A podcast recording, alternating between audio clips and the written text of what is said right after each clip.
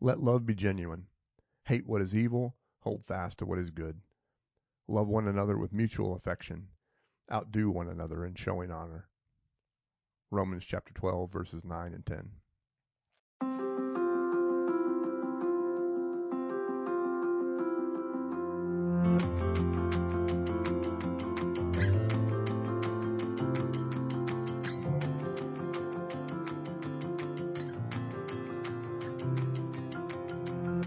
Hey everybody, I'm Chris Dowd, And I'm Raegan Gilliland. And I'm Julie Henson. and this is Off Script, podcast where we take a deeper dive on our last sermon series, talk about the theology behind it, and get a chance to discuss anything that ended up on the cutting room floor. And we are talking about a mini series. We don't do very many mini series around here, but this was a two week mini series on Community. community.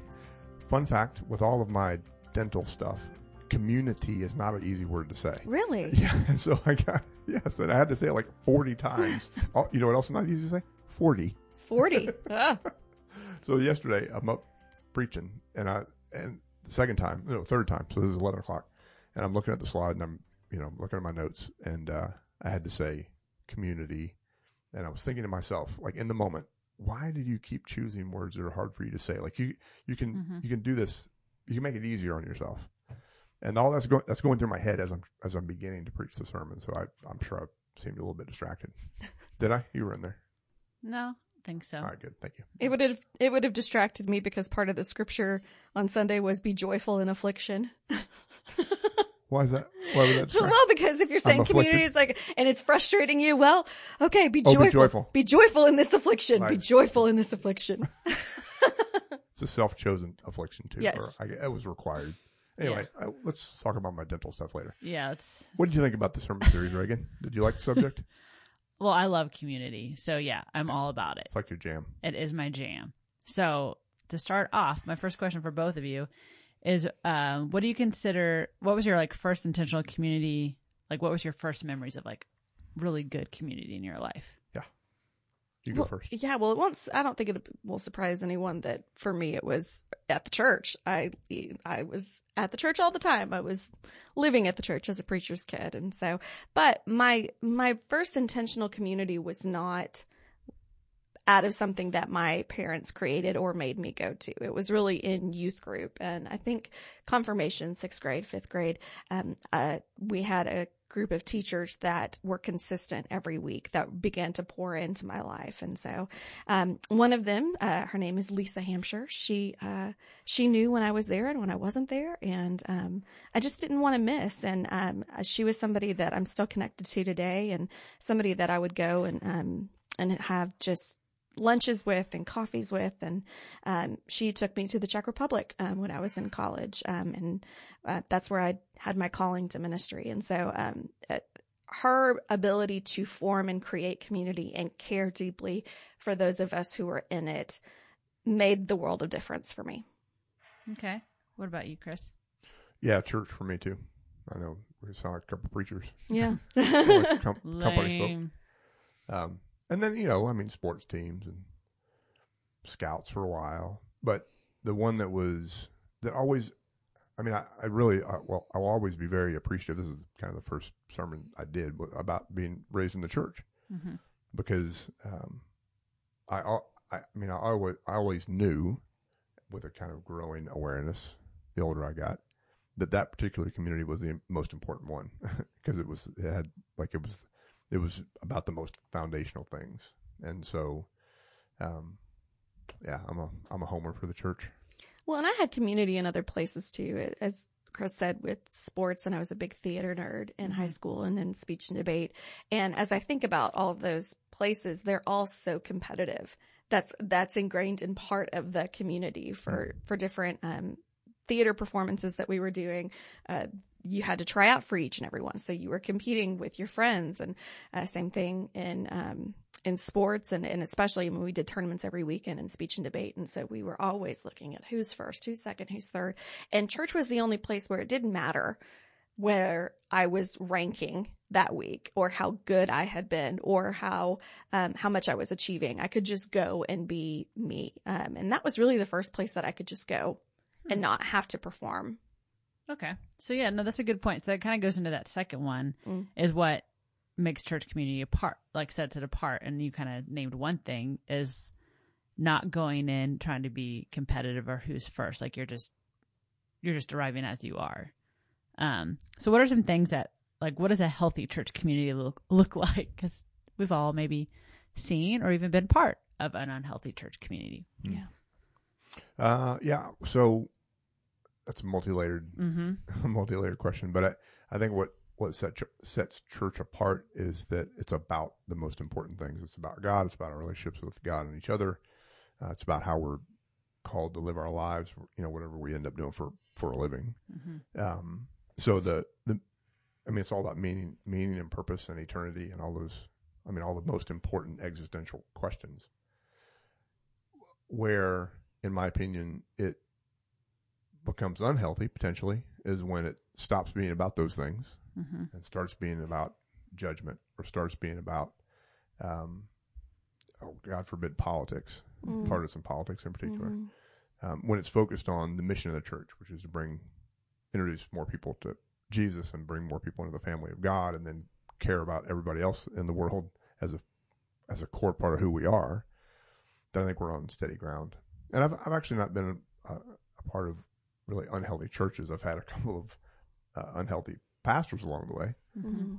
That, but that doesn't change. That's always been my my thing. Like we we had a growing up, we had a, a, a priest that we adored. You've heard me talk about him before, Father Reed. And then we moved. We um, still in Maryland. We built a house, a different parish, and in the Catholic Church, you go, you have to go to the parish you live in.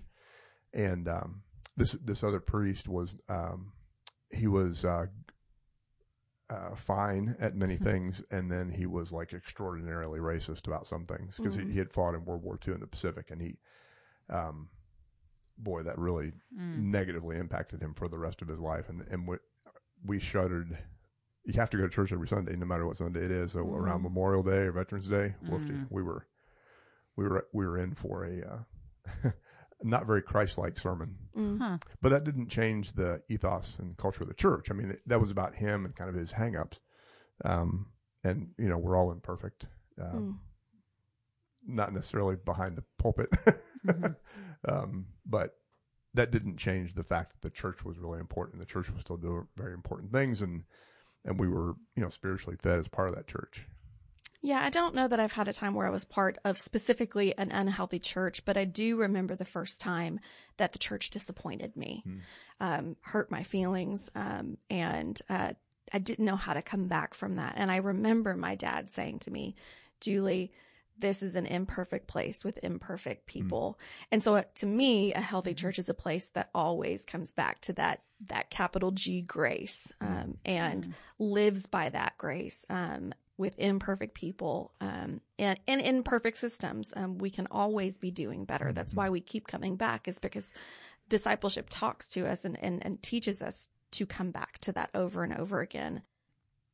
So one thing, you know, one thing I think we want a church community to be is like really close, like sharing their ups and downs. Like you're talking about the real stuff.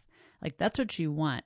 But then there, there comes a point where a church can, community can become unhealthy because it almost becomes cliquish. Like they get so close they can't let new people in. So that's like, how do you strike that good balance of like, man, you want them to be like family, but you also always got to be looking for the person that wants to come in.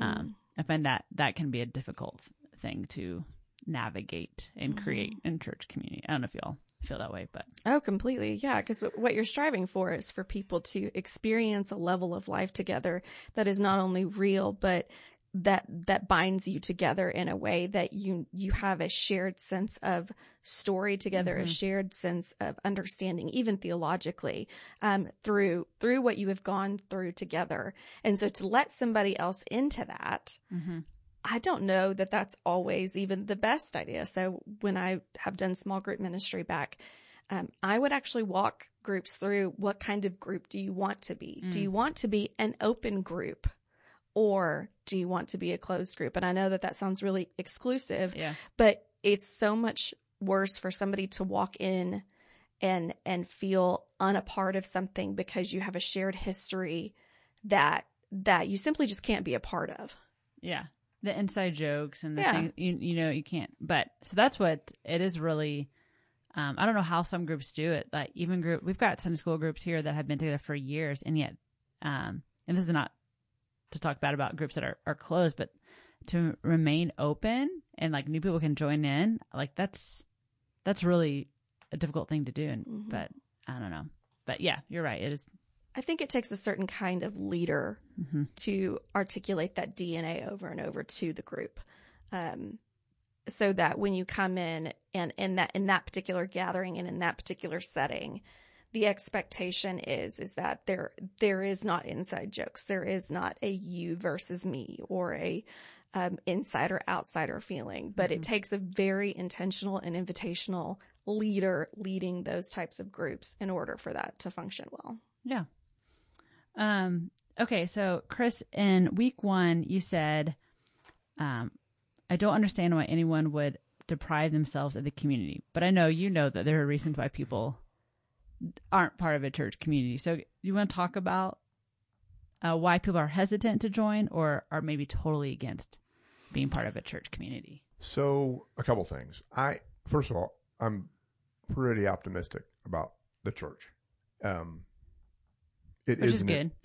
it is an imperfect Yeah. organization made up of imperfect people, but um, and I think this is probably a pastoral concern. Like there, there comes a, a time in everybody's life where they really need that spiritual group of people hmm or that spiritual group that's in their corner.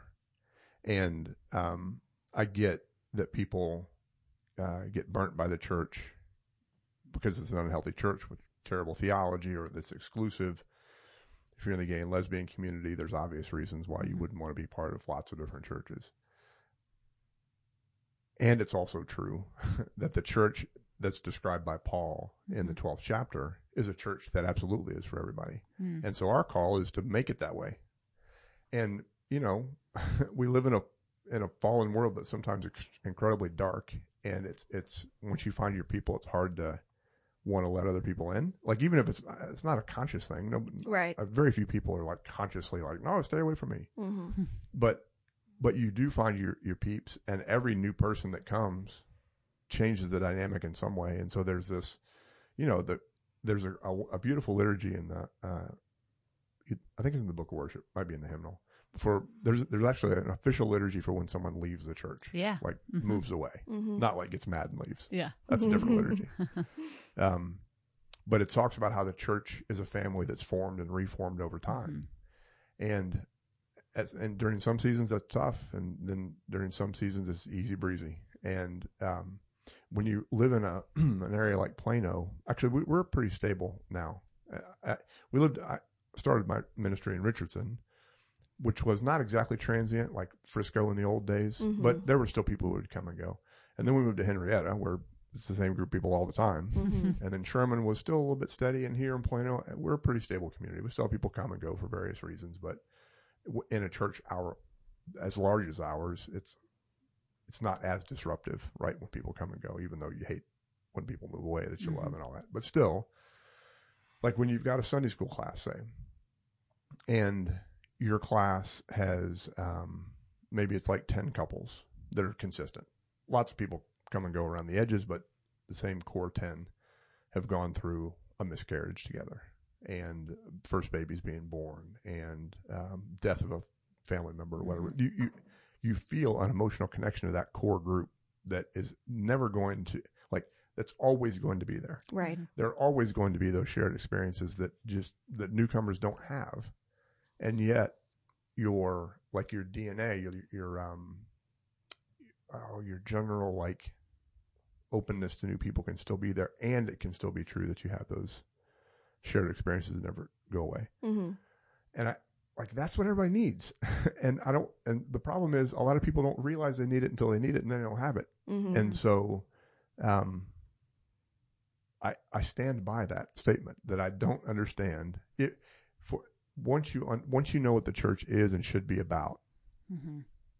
I just don't get why you would not want to be part of it. Even if you're not the most devoted theologically, even if you're not as sure as the, of the creeds as the people around you saying it every week, um, even if you're only kind of partially committed to the whole idea, when you're in the hospital Mhm. or when somebody you really love is going through it or dies or, or whatever, like not having that church is just, it's just a, it's, it's a loss. Like it's a spiritual loss. Yeah. So I, what I want our church to be is a Romans 12 Mhm. church where somebody who um, has had bad experiences before or only sees, you know, ridiculous Christians on a particular news channel or whatever, like can set that aside and come experience the Holy Spirit and Christ's presence here Hmm. the way it's intended to be. That's what I hope for the church. Yeah. No pressure. Well, it's not up to us. Yeah. It's up to the Holy Spirit. hmm and if we're um you know we'll screw things up of course Mhm. and there'll be a newcomer who comes and nobody says hi for four weeks just not because we don't want newcomers but because everybody's busy talking to the people they know and they just you know it's i, I don't think there's malicious intent with any of that and hopefully the holy spirit will be in the midst of i I mean we know that the holy spirit is in the midst of hopefully we're paying attention to the holy spirit saying oh i don't know that person I need to Mhm. go introduce myself to that person, or, um, or maybe motivates that newcomer to reach out to somebody. You know what I mean? Yeah. Mhm. Yeah. So, I mean, I, I had it later on, but yeah, that how important hospitality is. True hospitality. So how would you define it? Like this is really Right. important. Yeah. So hospitality is, um, is not being just like friendly. It's like, it's kind of going that extra step. So like, you see someone who's looking like an easy example. You, see- a new person comes in and they're like, I don't know where the nursery is. And like, well, it's down there and you'll just take a right. No, like hospitality is walking with that person down there and saying, Hi, this is this your first time? I'm Raegan. What can you tell me your name? We're really glad you're here. What's your kid's name? And like that, not just like a wave and bye. Um, it's really, yeah, going kind of that extra mile, um, and going out of your way. Um, I think is really, I mean, hospitality is, is that for, for me. Yeah. I mean, that's kind of how I, Like to say that I'm glad you're here and mean it mm-hmm. and act like it Yeah.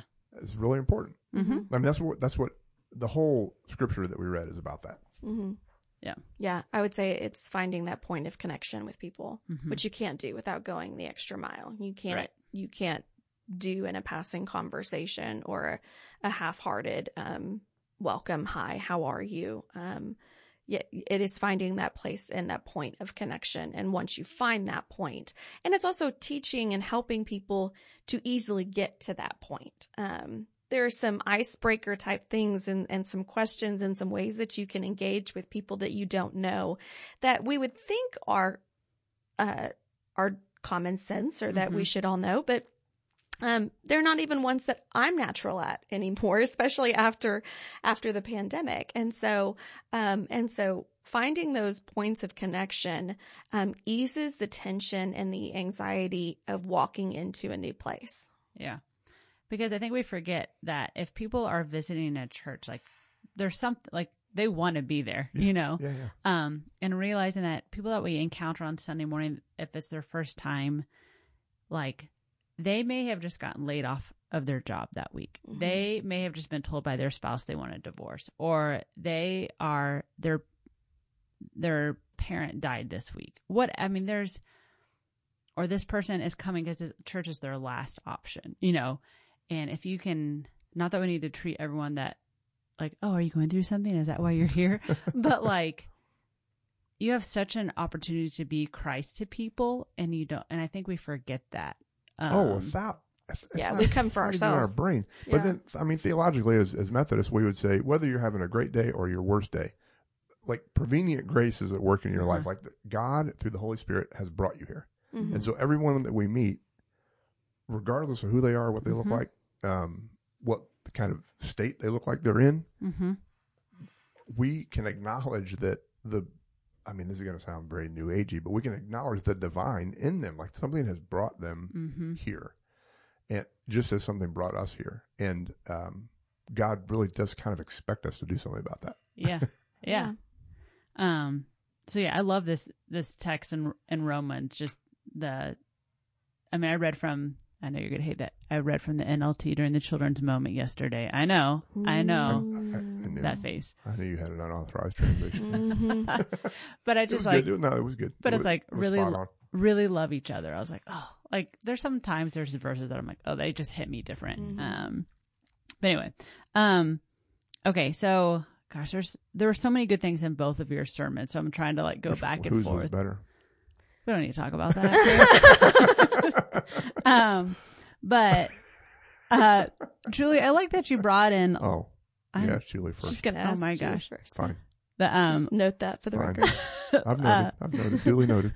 the Lazarus story, how we, when things get hard or uncomfortable, when our community sometimes really needs us, we kind of turn away a little bit. Can Oh, you talk gosh, about yeah. that? So in the in the Lazarus story, in the story of Lazarus's resurrection, uh, Jesus comes and he's with the family and he's with the community. And before he raises Lazarus from the dead, I believe it's Martha says, "Jesus, are you sure there's going to be a stench?"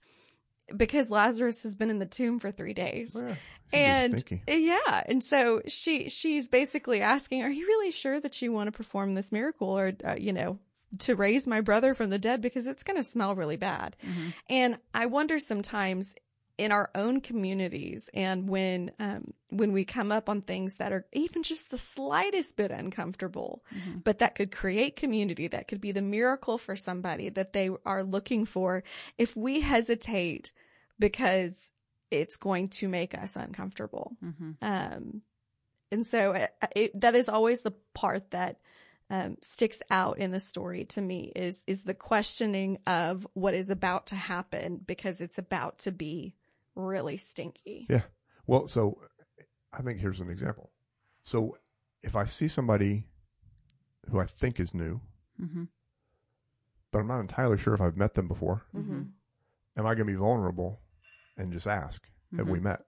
And risk the, yeah, I've talked to you 15 times. Yeah. right yeah or i've been a member here for 50 years Right. yeah So that's about me. That's about me Mhm. feeling uncomfortable, not about whether it's the right thing to do or not. yeah And I think, and if I'm feeling that way as a pastor who has, interacts with a lot of people every every week, imagine if you're, you know, maybe you come two or three times a, a month or whatever, Mhm. once or twice a month, whatever it is, that same kind of discomfort. Like maybe our lack of hospitality on occasion is because of that of what you're describing. That fear Yeah. hmm Mhm. fear of discomfort Yeah. And I've had to train myself, like, and I usually say, when I see someone, I go, I'm so sorry. Like, I know you've introduced, like, especially when I know, like, I've seen them, or I'm like, can you just tell me your name again? Like, and people are always Oh yeah, really kind. yes you very know? genuine yeah no it's it's always so much worse in my head than it Right. is in reality yeah, yeah. Mm-hmm. Yeah, for sure. Um, okay. Uh, Chris, you you talk about how we all really need each other, and Scripture's pretty pretty clear. Um, did you want to elaborate on that anymore, or how maybe Christians miss out on that? So to me, I mean, I don't know. I think I think our perspective as pastors or folks who are deeply involved in the church, because my wife Whitney would say the same thing, um, is we. There gets a point where you, um, how do I want to put this? Like I, I, I kind of want to say, like you know too much. You know, you know too much about how hard life can be Mm. and for a whole variety of reasons. And um, you know there's going to come a time where you need someone, not necessarily like to bring you food or whatever, Mhm. but you you need somebody who's there consistently, like in your Sunday school class or in worship or whatever, who can walk with you, even if it's not offering any assistance, like just being there for you as a spiritual uh, companion during the highs and lows of life. Um, every one of us needs that. We all need that, and we never know when we're going to need it.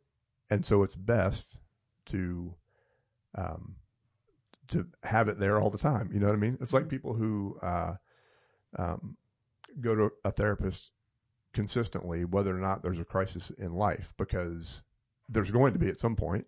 And if I'm not, if I don't have this relationship with this professional person who can help me through it, then I got to get them caught up to speed when something bad does happen. Does it make sense? Mhm. yeah So, um, in in terms of Christian community, like when the world is going insane, and when society can't seem to get on the same page about anything, and the latest war breaks out in the Middle East, like we need this reminder of grace and forgiveness and and peace that we have here, and uh, so it, it goes back to my I don't know why you would deprive yourself of this. Mhm. hmm Find the right community for sure, the right church, the church that fits your theology, and you know whether you like a large church or a small church or whatever. Yeah. But then stay there, stick there.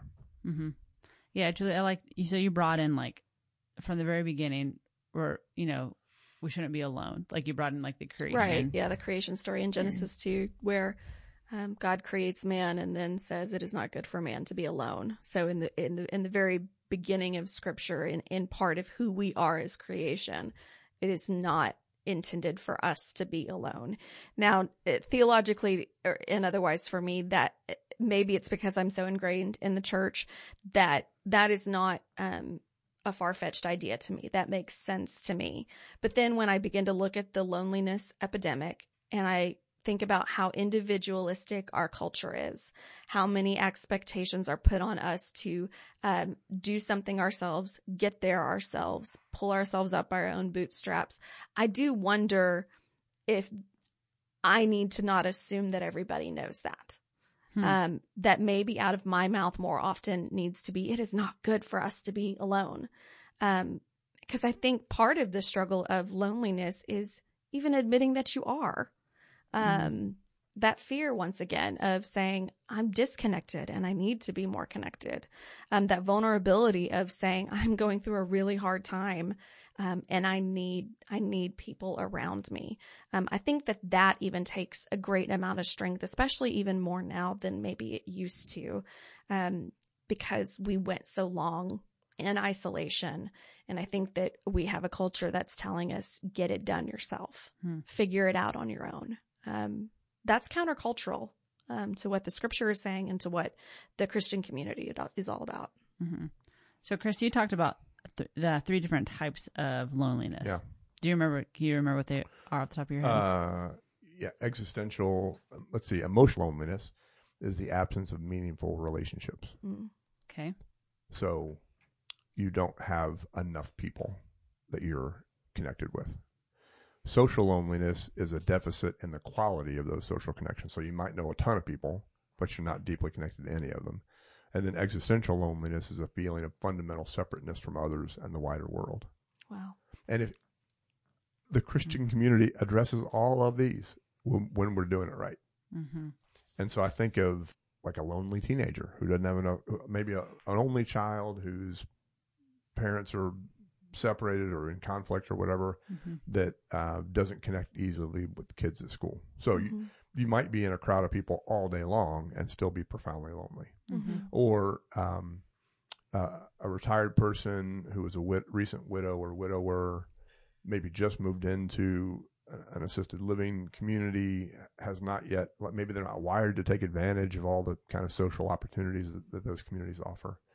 Um, like there's lots of ways that this can show up, but the data show that it shows up across generations. hmm And for a while during the pandemic, it got stati- statistically much, much worse. We've come out of that a little bit, but still across the board, like a third of any given generation is feels this sense of loneliness and isolation, which can be the equivalent of smoking 15 cigarettes a day hmm That's wild. in terms of your mortality. Like your, Yeah. you know, your, uh, the, like biochemically, it's Yes. bad for you to be like that. And so whatever, like Genesis 2, I, I read that metaphorically, hmm but it's got profound theological Yeah. truth in it. Right. We were not made to be alone, even even during um, the era of like the the desert fathers and mothers. Like they would live in a cave high up where they have to climb up, but they would live in clusters with other Right. with other monks and hmm nuns, I guess, my or dream. Just living with my friends. Yeah. It's my dream. It's yeah, true. not like that though. I mean, that's not that's not the way if they did a it. You're you're nearby, way more, I'm good. I just need a Target and uh, a just a coffee cave, shop. just a cave in a Target. and a coffee shop. but you want to live like in a compound with other Yeah. friends, right? Yeah, basically. Yeah.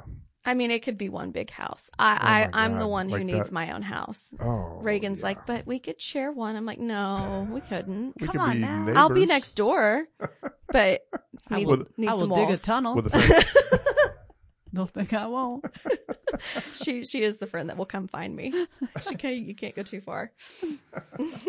Ugh. But um, no, the whole like as you were preaching, I'm like, man, do I just need to start like a a lonely club or something? Like put a banner out and be like, "Are you lonely?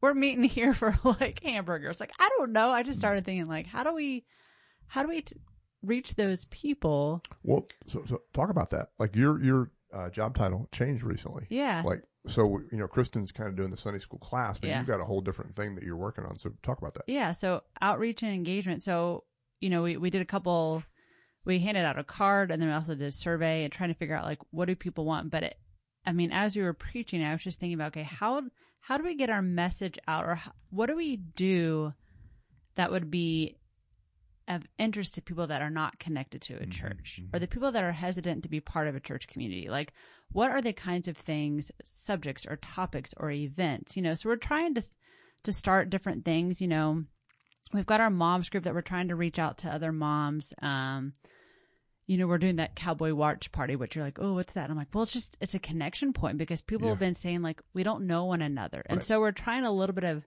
just simply social things. We're trying to do, um, What are you doing with the senior adults? Like talk about that. so yeah, so we're uh, we're meeting for lunch uh, next week to kind of talk about what kinds of events and things would we want to do. Um, I'm doing a breakfast club the first Wednesday of the month, just inviting either new visitors or new members or long term members, just a chance to get to know one another on like a smaller scale. Because some people are overwhelmed by big things, some people like smaller, you know. So we're just right now. I'm just throwing ideas to figure out. Mhm. Um, Because this is the everyone needs it. yes, And so I, the church at its best figures out a way to meet those needs hmm for different personalities. yeah. So your first Wednesday breakfast Mhm. is where and when? It's at First Watch. At you love the first I do love First Watch at, I do too. at Custer and, Par- and Parker. Um, and so like What time? uh like seven forty five. Okay. So I drop off my oldest at school and then I go right there. Okay. Um, yeah, it's just a chance to like get to know one another and so and have really great toast. and have really great toast and all that. With avocados on it? no, She just likes regular toast. toast. butter and jelly. They have it is artisan bread, Mm. Chris. It is not just toast. It is. Yeah. We It is called it toast. Well, but you like to sit with avocado on it? I just love everything they make. yeah, it's, Okay. it's all good.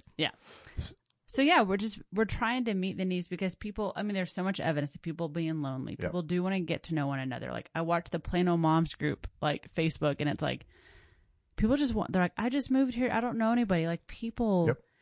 but we don't know how to do that. And so, okay, let's try this. Let's do this. You know, um, so if you have ideas, listeners, like, hey, it would be great if we could do this, or could we go there?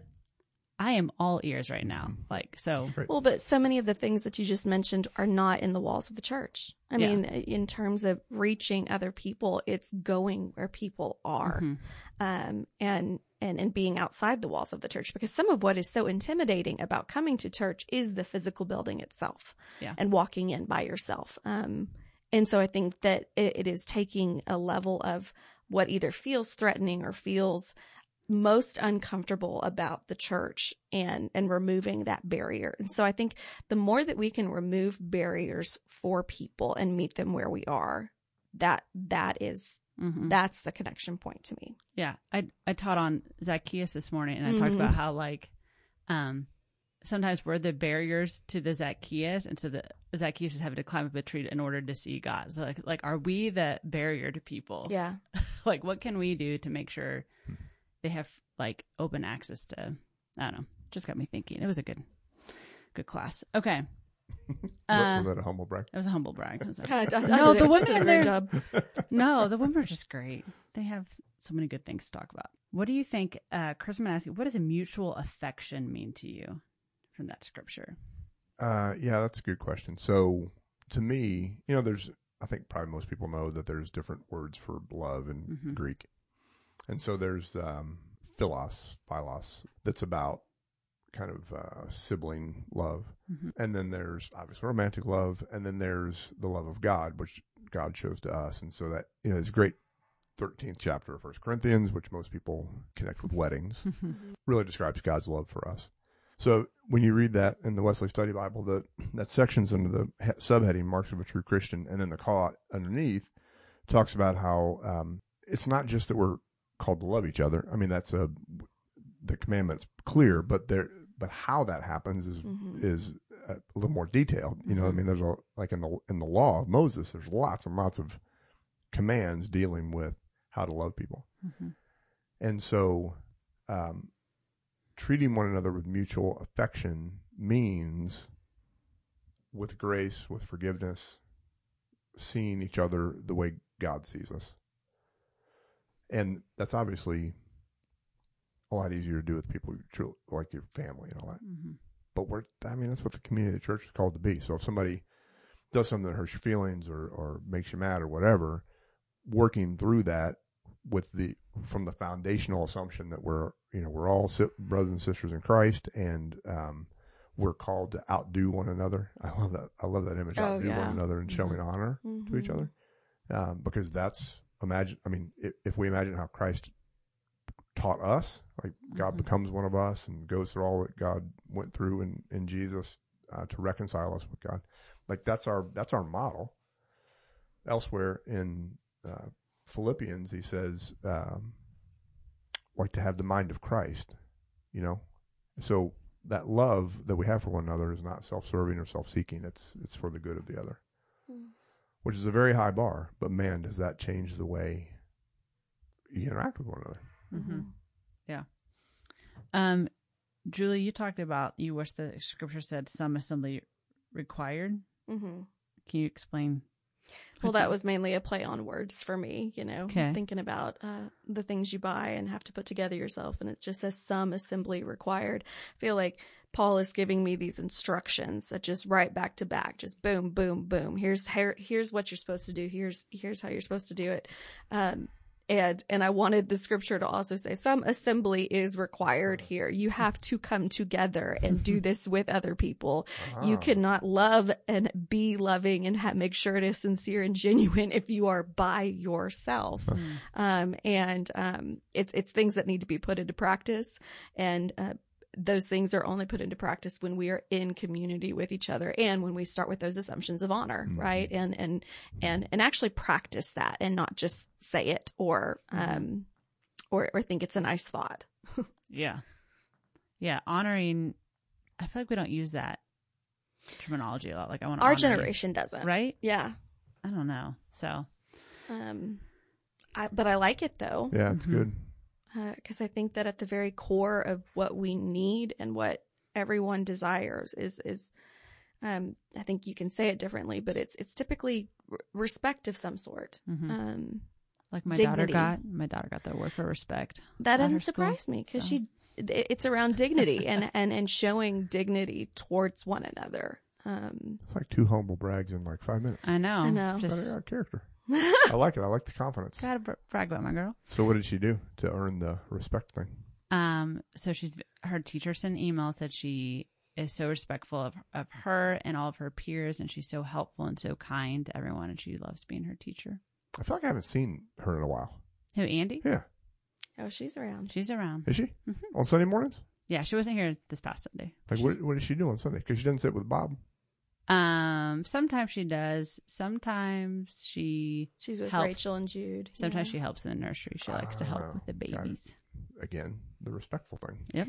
Well, she's also just very protective too. So when we put Oh. in a swing set at our house, she came over after we'd put it in and She she, tested it. she well, she tested it and there was like her and a couple other friends on it. And she looked at Kyle and said, if this thing falls over while we're on it, Whoa, that's on you. whoa, wow. And can I tell you, we dug a hole about four feet down after that and that thing doesn't move now. She's so assertive. I'm like, She I, is. Wish, I wish I could be like her. yeah.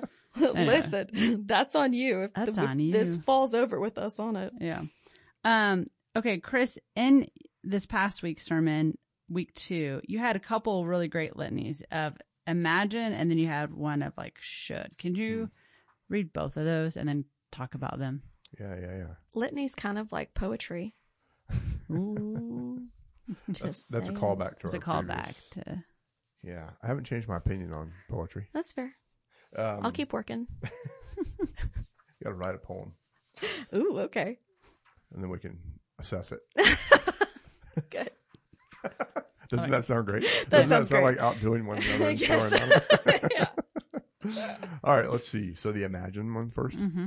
So, um, so my my point here was is after the second, after I read the end of the scripture, and we talked about those three kinds of loneliness, you know, Mhm. and how the the church is called to offer that.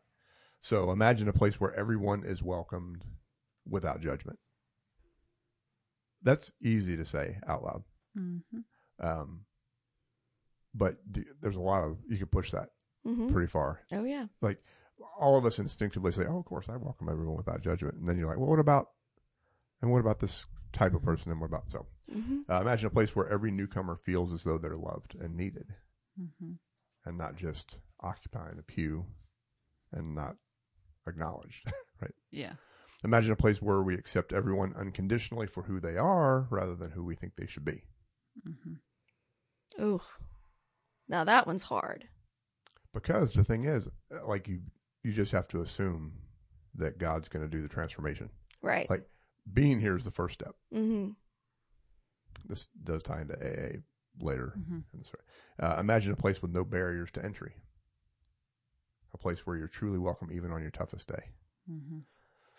And then the kind of the litany that I kind of poetically, in a non-rhyming way, carried through the whole the whole um, sermon was uh, like a, imagine a place of kindness and generosity and grace. Like that's what the church Mhm. should be: kindness and Mhm. generosity and grace. Way too many churches. I mean, the churches who uh, I talked about a Pew Foundation um, survey about how Americans feel about churches, and my, mainline Protestants have the lowest unfavorability rating, um, and a, a pretty good favorability rating comparatively speaking, but still only thirty percent Wow.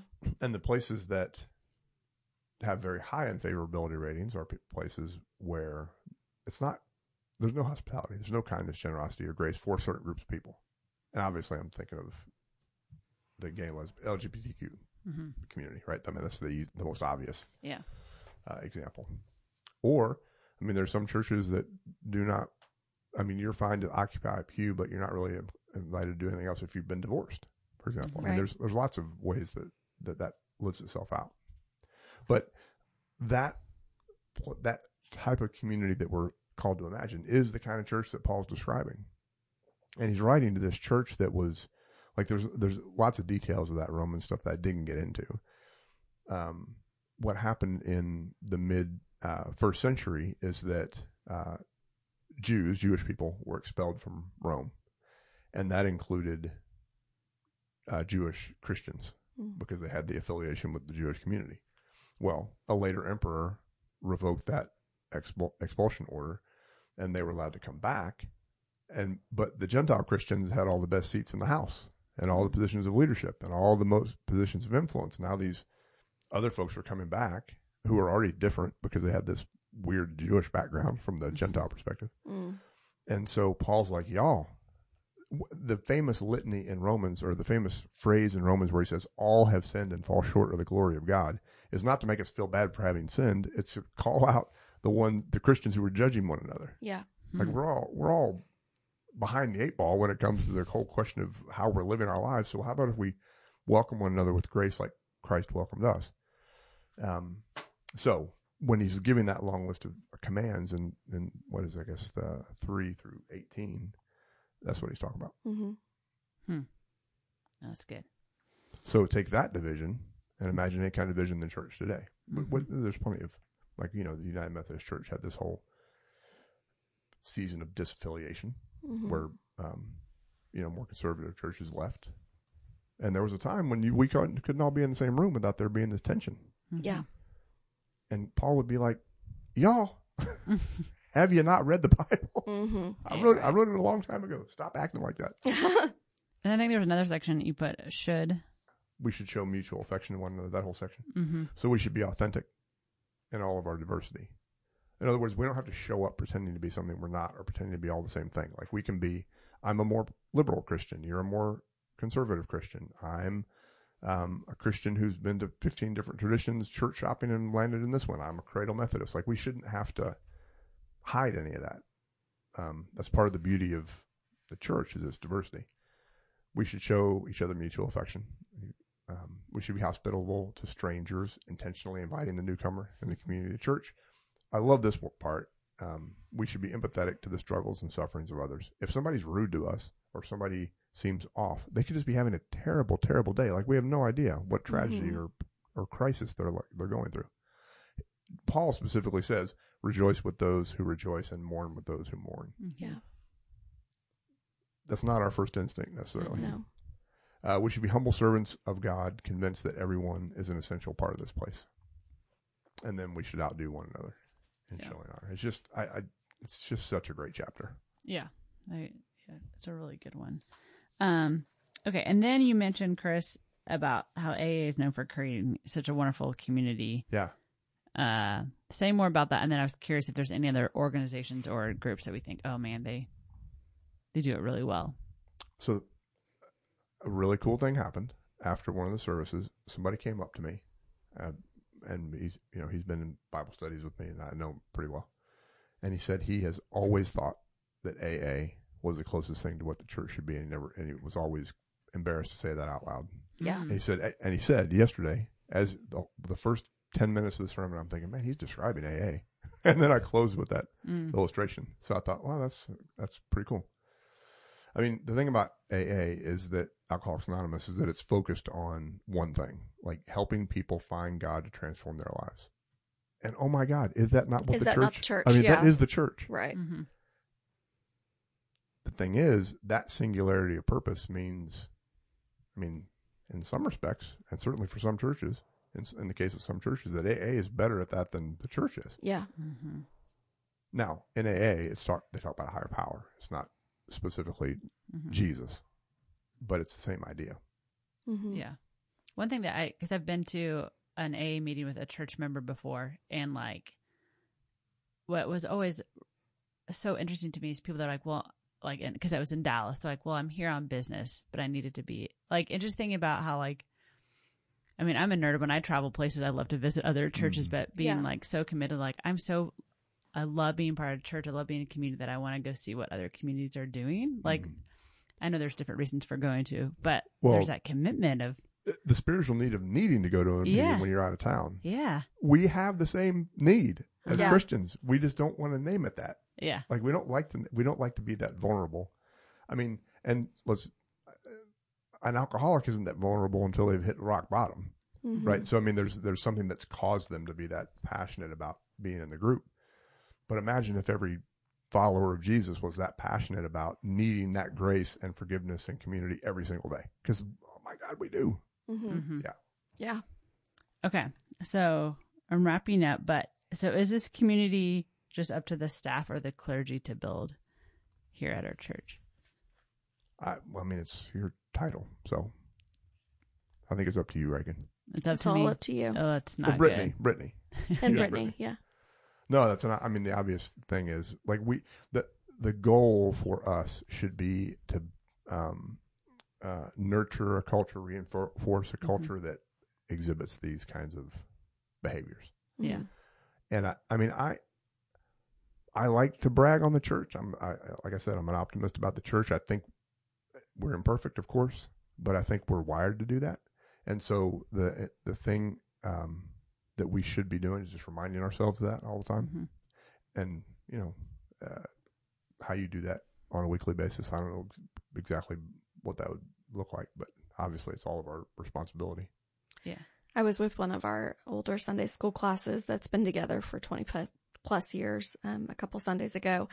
And I'm always so encouraged when I go into classes like that because it reminds me that the older generation of the church knows how to do this because they know it's not dependent on staff or on clergy. Um, Mhm. it is, it is, it is their own little it is their own village. It is their own group of people and they are dependent on one another. Um, and even just the way that the structure of the class flows and you know it's it, it always just makes me incredibly thankful um, for for a generation that that taught us to do that well. Um, and that is still modeling doing that well. Um, because i leave those going okay th- this is not this is not something that is unachievable. This is Mhm. something that in in its best forms does exist. Um, and that we just need to get more people to be a part of. Yeah. I think empowering our our congregation to realize um that we need you know we need their help and they are very capable of of bringing people into the church and making like a first time guest or visitor may come back because someone in the pew said hi. Not because any of us said hi to Right. them but the way that they and then the way that we can't be everywhere in the community. All of you like our our congregation is all over this community. So whether you're at the grocery store at a coffee shop or at a park like you can be part of bringing people into this community here at christ united. And um, again it goes back to like being christ where, to people wherever you are and no matter what's going on. Mm-hmm. um, Well, and the number one thing that brings a person to a church is a invitation from a friend. I yeah. mean, Yep. Not, it's not even close. It's not even a close second. mhm. So, um, okay so what's what do you think our action items are for our community or us as a staff Well, we, I mean, we need to continue to offer lots of stuff, but we also, the, like, answer the surveys, mm-hmm. right? The online survey, the in-person survey, be, be talking about what's important to you. Get connected yourself for Mhm. sure. I mean, that's essential. Mm-hmm. And then where you see a need, bring it up and we'll, uh, we can talk about it. Yeah. Yeah. So keep them coming. We've got a lot of good responses already. But um, my encouragement would be if you are looking for a community, like it is, it can be intimidating and scary to, to show up to something or to try something. But like, as we know, like it's worth it. And like we're not we're not created, we're not meant to walk through life. We don't expect you to have 20 best friends to be, but to be connected to even just a couple people um, can completely change your life. So, Amen. yeah. All right. So next up is going to be stewardship, loving God, serving others, transforming lives. That's the next three weeks, and we have a couple fun things coming up. We got the meet and eat this weekend, or Mhm. yeah, this coming Sunday on the fifteenth. Yeah. Uh, we have Fall Fest on the Mhm. twenty second. Well, on Monday we have Cowboys watch party. We have Cowboys that's watch right. party. They played the Chargers, Chargers. Mm-hmm. in LA. hmm Man, we need a good game. Oh my, woofy. last, last night was a beating. It was. I didn't stay up for it. and then Celebration Sunday Yep. on the 29th. So lots of good stuff coming up. Uh, we appreciate you spending this time with us, and we'll be back again in three weeks with another episode of Off Script. Thanks for joining us for this episode of Off Script. It was hosted by Reverend Chris Dowd and Reverend Raegan Gilliland. Produced by Ashley Danner as a part of the Christ United Podcast Ministries. You can visit cumc.com backslash podcasts in order to see all of the series we have available. Like, subscribe, and follow us so that you don't miss a single episode. Thank you for supporting us. Have a great week.